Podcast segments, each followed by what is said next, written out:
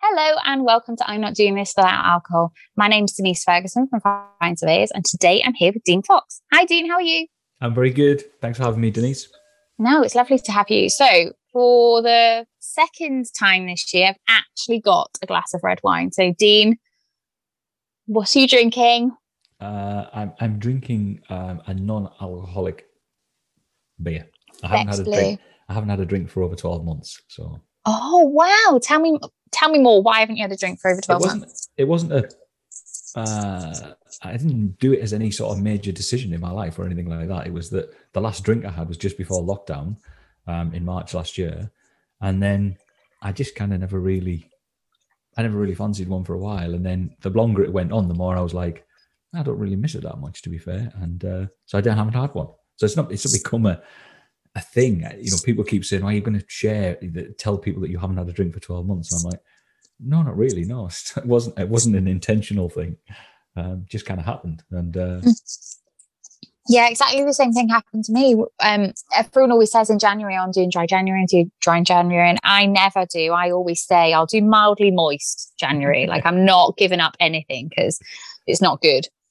Because I just think it's too much pressure, and then um, and I did the whole of January, like not a problem, didn't think about it at all. And then it got to the end of January and I was like, why even bother now? So maybe on a Friday or a Saturday night, I'll have a glass of wine or something, but I just, I just don't like you, just don't really miss it now. Quite like waking up in the morning and feeling all naturally grumpy and not grumpy because of alcohol. but anyway, Dean, what is your business called and what do you do? Uh, so it's uh, uh, ingenuously called Dean Fox Coaching. Um, but essentially, I'm a I'm a performance coach. So I help business owners and entrepreneurs improve their performance mainly by working on uh, their mindset and um, the issues around the things that they believe about themselves that are not, in essence, true, but prevent them from achieving the things that they'd like to achieve and taking the actions that they'd like to uh, uh, to take in order to get the results that they want. So I work mainly on um, what I call the four biggest issues that most business owners and entrepreneurs face, which are um, things like procrastination, perfectionism, fear of public speaking, fear of rejection. And um, each of those is a behavior pattern in itself. And when you understand the truth about what that means and how it looks, then you can overcome it in a uh, in a very easily way, but but permanently. Most people do it on the basis of trying to do it in short term strategies so they'll, you know, they'll take something on board and say, well, I'm going to implement this for the next three weeks, six months. But because they don't actually um, end the behavior pattern, then it repeats again in the future. And so they wonder why they fall back to doing the same things again six months later or 12 months later. So I end up working with people who are looking to make a permanent change rather than a, a short term strategy or um, technique, if you like. Yeah, as you were speaking, I was like nodding and then shaking my head because I totally understand the whole the whole behavioral and, and and needing to work on things. But things like public speaking um just doesn't faze me at all. And loads of people naturally say it's because i'm an extrovert it's because i'm really confident actually I'm I'm really not. I'm very much one of those introvert extrovert people that I can be really extrovert. I need to make myself be that extrovert, but then I'll have to then hide in a corner and and re-energize. So it's it's not a natural thing for me at all. But I just don't have that worry about speaking in public. So for me to kind of understand other people's fears, I, I really struggle with that. So how do you work with people that that have that that inbuilt, you know, terror of, of naturally speaking in public? So things like each of those is, is a behavior pattern in itself. And the problem for most people, the first problem always is that um, we we uh, internalize the problem. It becomes an identity. So the number of times I hear people say, "Oh, it's just me. I'm a born procrastinator," or, you know, I'm I'll never be good at public speaking. I've I've never been good at it, um, and so we we internalize it. It becomes our identity. It's who we are, and then because of that, it becomes really difficult to change in most people's view because who can change their identity, right? you know, that's set in stone. Um, and so that's why we, we struggle with it. But essentially, each pattern of behavior, so fe- let's take fear of public speaking, that pattern of behavior is built on a, um, a set of beliefs, a set of blocks, if you like. Um, and I, I developed this concept called the Jenga concept to help people understand what I mean. Interesting. So I have you probably can't see it, but on the behind me on the uh, on the unit there, there's a Jenga. I can see tower. Jenga. Yeah. Uh, so basically, the idea behind it is that if you imagine the Jenga tower being a pattern of behavior, the tower is built on a series of blocks, as is a pattern of behavior. It's just that a pattern of behavior, those blocks are mindset blocks, things that we believe about ourselves, things we've been conditioned to believe. In the same way, in a Jenga tower, if you take some blocks away from the Jenga tower, it becomes unstable, but doesn't necessarily collapse. And that's what happens when we start to, to do some short term strategies or some work on ourselves, or we attend an, a motivational event, or we read a book on public speaking, for example, and we start to make implement some changes. It's like taking some of the blocks out. So the tower becomes unstable, but it doesn't collapse. So in three months or six months' time, you're still going to have that pattern of behavior repeating again because the tower never went away. It's still there. So in order to collapse the tower, you need to take all the blocks away. In order to do that, you know what you need to know what they are. That's the first thing. So I spent a lot of time researching and trying to understand and working with clients to work out exactly what the blocks are that support a particular tower, a pattern of behavior. But what I also realized from that concept is that there's about five or six blocks in any Jenga tower that if you push them out, the whole tower collapses. Anyway, you don't need to move them all. And so I wondered if that was the same for individuals. Was, you know, is there five or six blocks that if we could move those, that the pattern would collapse and we could get them to take action or eliminate their fear quicker? The answer to that is there are, but it's it's unique to each individual person. So it's like um, it's like breaking into the safe, everybody's got their own unique combination.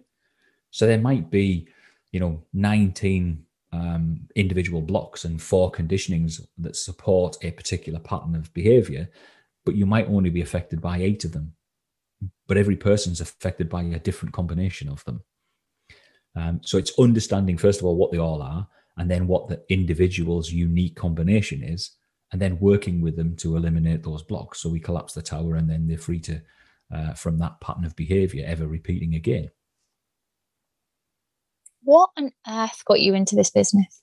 it's a good question because it, it was never, ever an intentional plan to do what I do now. But um, you love it though? Absolutely because. I can see that and I can always see that because I interview so many people I can always tell who loves their business and I and I can see it's a quiet but deep passion that you have with this business. Yeah. I can't tell where the hell it came from. So that is why it spilled out of me the minute you you stopped speaking. Where did this come from? So what? Uh, uh there's two things. The first thing is that I heard something the other day. Um, another speaker was talking, and they talked about, um, you know, career and purpose and things like that. Uh, and they said career is what we're paid for, and purpose is what we're made for um, uh, which I agree with entirely. But I also think that we we don't find a purpose. I believe a purpose finds us. Um, and I think it's evolving. Be, yeah, you just have to yeah. be open when it does. Uh, you know, when it comes along. I don't think it settles either, though. No, I don't. It, th- no. It continues to grow and develop, yeah. and it takes you down different pathways until you eventually end up, in my words, being who you're supposed to be, doing what you're supposed to do. That, that's what yeah. it was. Uh, but my journey to this point, it, it was I never had an intentional plan. I went off in the same direction most people did. Um, you know, left school, went to college, left college, went into the corporate world. Um, went in as an engineer, did reasonably well um, as an engineer, but never really felt like that's what I should be doing. So I left the technical side. I went into the commercial side. I went into sales and business development. Um, loved it, um, did really well.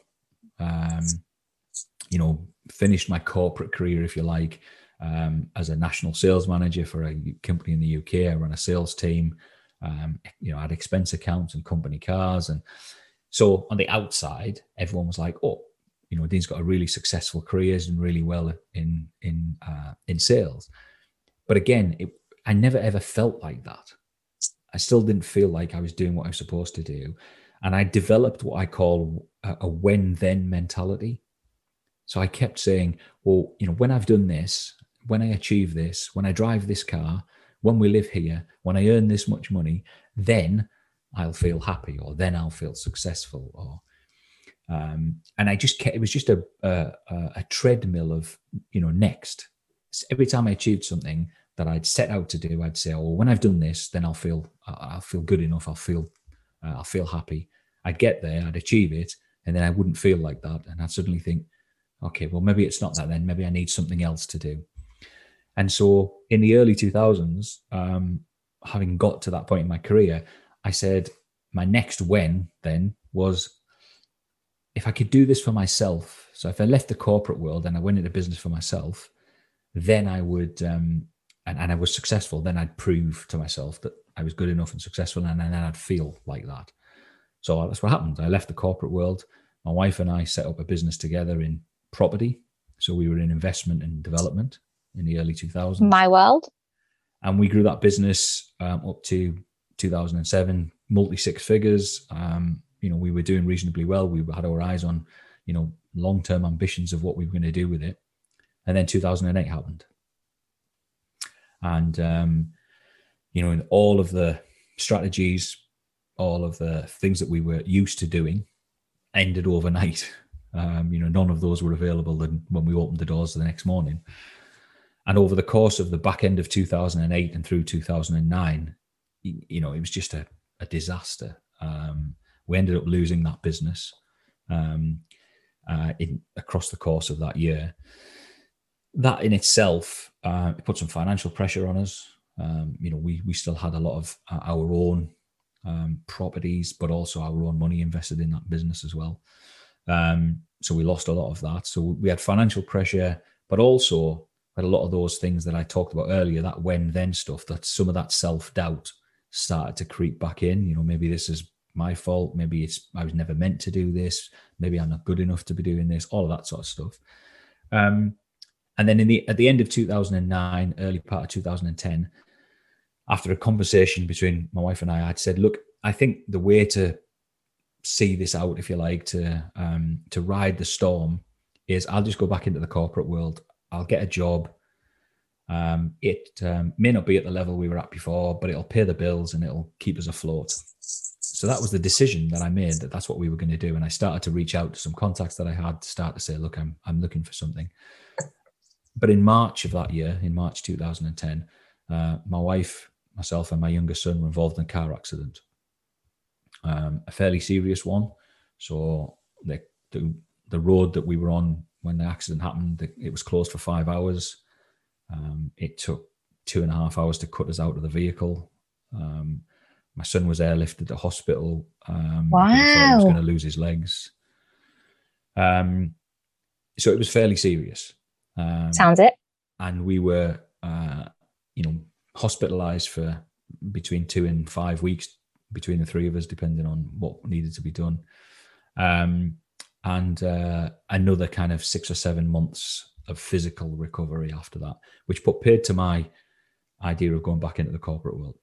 Um, at least for that period of time, I couldn't drive, um, couldn't do many of the things that that I would have needed to do had I got a job. So that added more financial pressure um, and and more stress, if you like. Um, and I, the one thing as part of that investment and development business we had, we built our own home and the one thing I said to my family, my wife and two sons was that whatever happened, we will never lose this. This is this is our family home, and we built this, and we will never give it up. Um, but it was, you know, becoming increasingly concerned that we might have to. Um, so I took some advice and said, "Look, I, I, you know, I've promised my family this will happen. How do I protect it? What are my options?" Um, and the the long and short of it was that, you know, by the middle of that year, uh, the summer of that year, 2010, that um, we, we basically let, lost everything else. Um, we managed to keep our home, but we lost everything else. I ended up personally bankrupt. Um, and the back end of that period, the, the following six months, um, yes, there was I was still going through some physical rehab, as were my my wife and, and son. But the thing for me was the the kind of um, the the mental pressure. Um, I found it really difficult.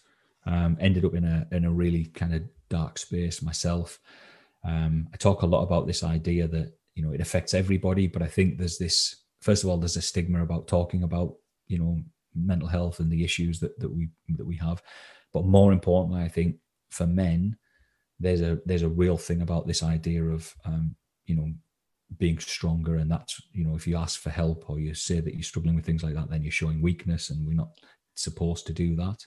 Yeah, I have a a, a very um, so my ex husband he he struggles massively with his mental health, and when um, uh, our it's very I, struggle to say the, the, breakdown of our marriage was because of it because it, obviously there was lots of different things but we have an amazing relationship now.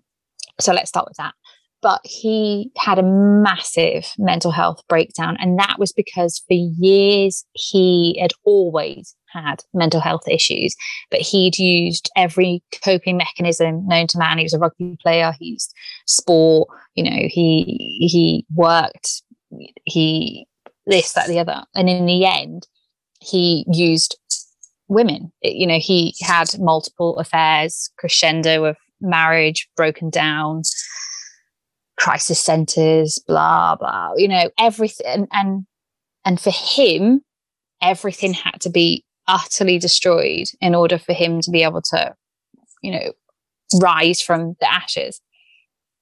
So I am acutely aware of how different mental health is handled by men. And I think it's institutional institutionalized. I think it's systemic from a lifetime of them always having to be a provider. I don't necessarily understand that because my mum was always the breadwinner and I've always been the breadwinner. So I don't really understand that from a, you know, a practical yeah. sense. But I do understand that whole, um, you know, boys don't cry, yeah. be the man, have a set of kahunas, all of that. I just, you know, I just I really struggle with that whole. But, but maybe because I feel like I need to be the provider, so I don't really resonate with the whole putting that pressure on yourself, even yeah. though I put the pressure on myself. But I think that, you know, there's two things. Even when I work with clients now, that I often say to people that you know, there's intellectually they can they can they can see intellectually that something doesn't make sense but still yeah. believe it yeah and so even though you know from a male perspective we can say well yeah that that can't possibly make sense because you know women make you know, there's lots of women out there who are breadwinners in their family um, you know if i look at my my own parents my father was was the one who worked the most he was the breadwinner but it, my mother was the the the one who um, always instilled our dreams was always the positive one. the were always the one who wanted to, you know, achieve more, say you could do anything. Um, so, it, it, you know, in those um, uh, ideals, that, that doesn't that wouldn't fit, and yet unconsciously these yeah. things are there all the time.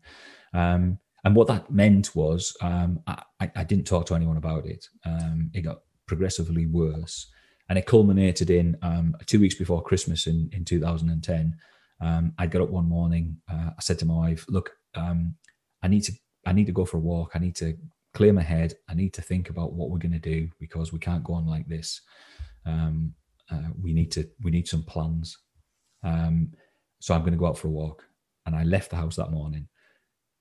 The truth was that I had no intention of coming home. That wasn't the reason I was going out. I left. I went to some woodland near where we lived, um, and I and I made a decision to to take my own life. I felt that my family were in the position they were in because of me and that they would be better off if I wasn't there. And I also felt I got to a point where I had nothing left to give, that the world would be a better place without me. But something really strange happened that day. Um, and I struggled for a long time to try and even describe it, never mind understand it. Um, but this, the, when I actually made a decision and said, okay, this is what I'm going to do, I was sat sit down in in, uh, in a clearing in some woodland, and when I actually made the decision, it was almost like um, somebody lifted all of those problems off and just said, okay, well, now you've made that decision. I'm just going to give you a few moments to consider that without the pressure of anything else. And I felt really peaceful, really calm. I didn't feel stressed. There was no um, no worry. Do you think that was because you'd reached your rock bottom? I think so. Yeah. yeah. Um, and it, that space gave me enough um, time, and I don't know whether that was just a few seconds or however long it was, to ask some questions of myself. And the one that kind of really struck home the most was I could have died nine months ago in a car accident. In fact, everybody who was there on that day said I should we should have done, we should never have survived that, but we did. Why is that? Why did I survive that? And why am I going through all of this still? For what? There has to be a reason for this. And maybe, maybe I'm supposed to find out what that is before I do anything else. And that was what brought me back. It was just a quest to find out some more information about who I am, why I do the things I did, why I don't do some of the things I thought I should do, um, and understand a bit more about me. And over the next, you know, 11 years till today, effectively, that's what I've done. I spent all all my time invested in developing myself and understanding what makes us tick, why we do what we do, you know, why why we behave in the way we do, what drives that behavior, you know what how do we end up with how do some people read a book take massive action and get massive results and other people read the same book and don't do anything with it and don't get any results what what is that and as i started to figure some of that out um, i started to feel loads better about myself and who i was and and again i still didn't have this plan or purpose i was going to say did you already know by then that, that you what what the end goal was that day, not what the end goal is. But did you know that there was an end goal then? No, still no. No, no I was still looking. I'd gone, I, you know, I'd found um, my, my wife had started another business uh, and I was helping her out. I'd gone and worked part time in sales for a couple of other companies. So I'd, I'd done a few bits and pieces, so, but I still hadn't found, you know, this, what I do now. And then somebody asked me if um, somebody who knew me said that, um, yeah, it was a different person than I was you know five or six years ago um, would i mind sharing my story that they felt that somebody wanted to hear it so i did that led to somebody else who heard heard me share my story uh, saying would you come and talk to uh, one of my business associates that led to somebody saying would you come to a network meeting and sharing your story I've, i spoke at some schools and from there on in and people started to come up to you afterwards saying your story really resonated with me do you think you know I'm struggling with this. Do you think you could help? And I suddenly realized out of all of this, now I understand not only what I'm supposed to do, but why I went through all of those things. Um, and somebody said to me just very recently, you know, that our story is not for us, it's for other people. Mm-hmm. And I'm like, I, that, that describes why I did that. Yeah. So you you emotionally just hit me then because I just before you were about to say that, I was thinking, all of the things that have happened in my life have made me who I am, and I love who I am. So I'm happy.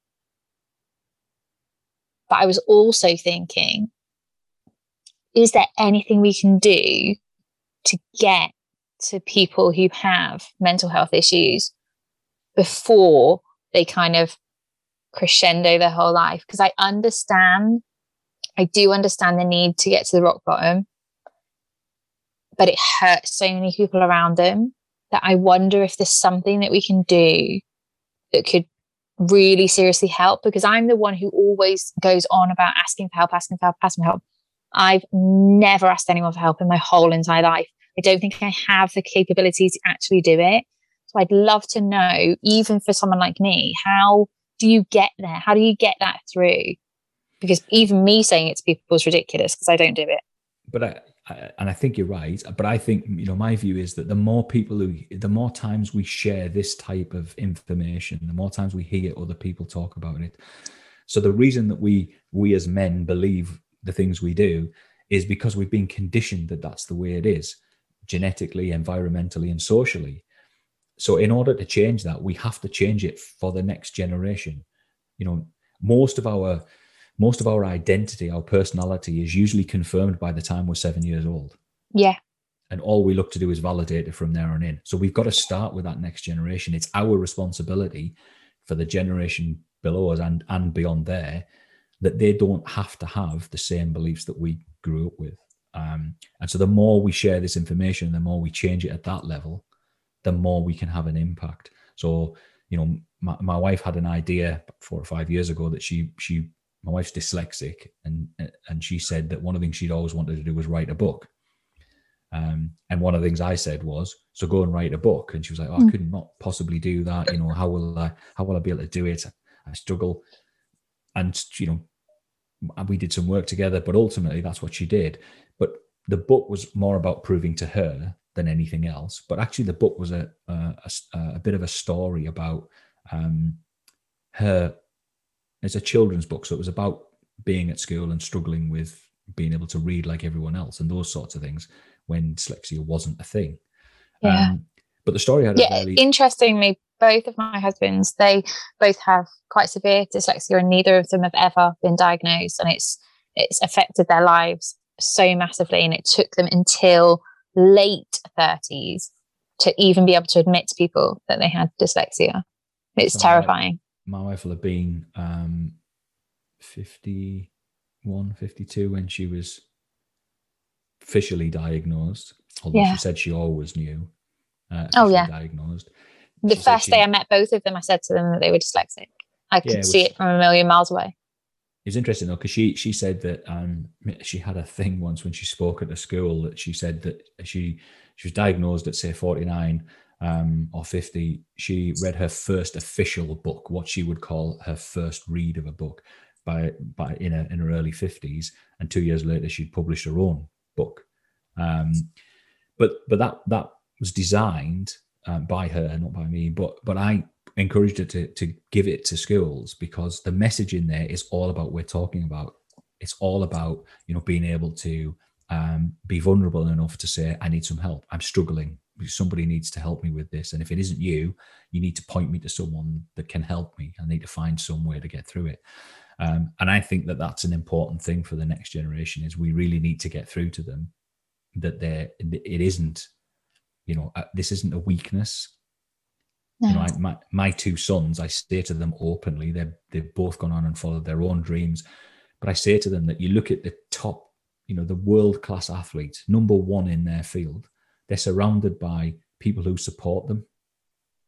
They they they never not ask for help because even though they're the best in the world at whatever they do, they're still looking to improve. They're still looking to, they're always open to say, I'm struggling with this, or can we improve this? Can, and if it's good enough for them, it should be good enough for everybody. And yet everyone else seems to think it's a weakness to, to say, I need some help with something. Yeah. Yeah. And I'm the world's worst at it. I really, really am because I, my whole identity is being about what a strong woman I am and how I don't need anyone for anything. And every single time I get better at things, it's because I've put myself through that extremities of hardship in order to succeed. And I keep going and keep going. And the success that I have from ignoring the fact that I should ask for help keeps verifying that I don't need to ask for help, even though I know that that's complete nonsense.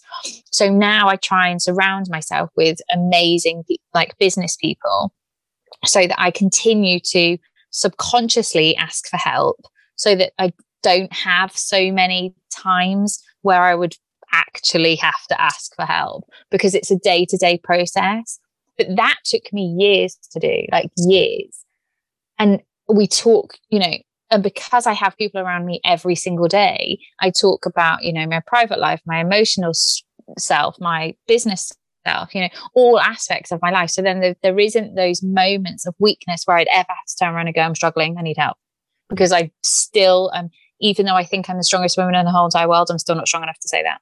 Yeah. And that's and, and you know the, the the good thing about that is because you're you're around people all the time and you have an open conversation with them about everything it becomes far easier just as uh, it's almost like a um, an automatic thing that yeah. I get help automatically because I yeah. you know I'm sharing this stuff. Um, yeah, and if you don't have that circle, um, then it's really difficult to go out and purposefully say, actually, I need somebody to to help me with this particular thing, whatever it is. And I talk a lot about this this difference between um, you know identity and role. Um, because we can we can mask our identity by our role so when people used to say to me, "Oh, you were really good, you know, in sales. That's that was your forte," and I was like, "Yeah, but if you'd asked me at the time, if you'd said to me on a scale of, you know, one to ten, with one being the worst at sales and ten being the best, where would you have put yourself?" I'd have said a nine. But if you'd said to me on from an identity perspective, in terms of who I was, with one being the worst version of me and ten being the best, where would I be? I'd have, I'd have said a four or a five. And that's where we have this imposter syndrome. That's where it comes from, is this gap, the difference between, because role's all about skills. So people can go into a role and say, well, I'm a four, but I know I can, and on day one in my new job, I'll be a four, but within six months or whatever, I'll be an eight or a nine. You can't do that with your identity unless you know what the problem is. Um, and so that's part of the problem is that we, you know, we we don't ask for help because and I know people who would openly ask for help in their role, but definitely won't ask for anything to do with themselves personally. Yeah, yeah, I, I, and I think that's ninety percent of, of humans in my experience. Yeah, because it's just too much of a sign of a weakness. But I could talk to you about this till the, the day I die. Are you on Clubhouse at all? I am. Oh, okay. Well, we need to do things together. We'll talk yes. about this afterwards. Okay. Anyway, um, so where can people find you if they need to find you? Um, and what's so, your signature thing that you deal with? Uh, so the the thing for me is that um, uh, I focus on those four key things. So procrastination, perfectionism, fear of public speaking, fear of rejection.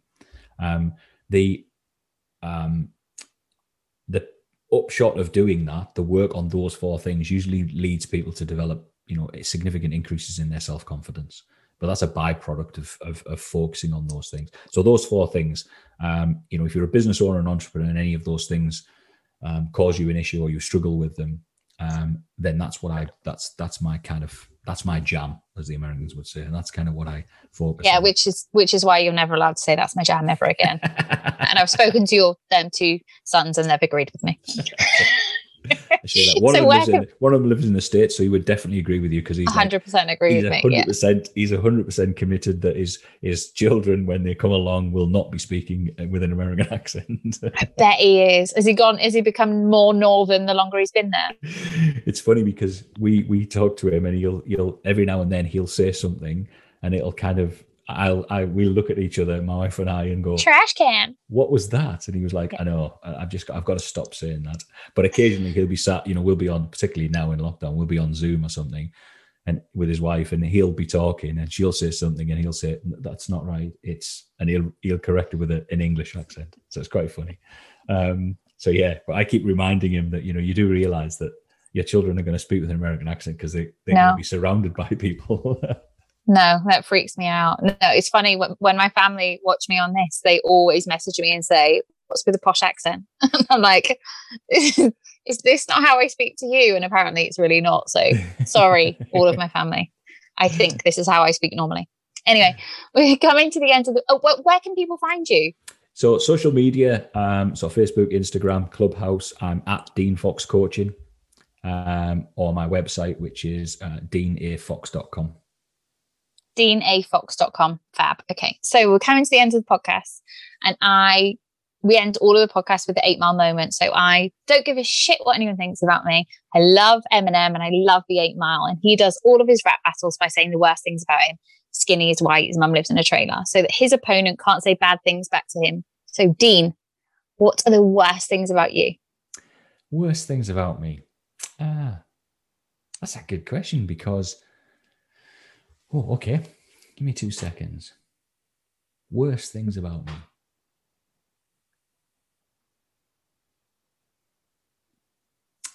So, worst things about me then. I've uh, I've got a turn in one eye, which is, which cool. almost being repaired.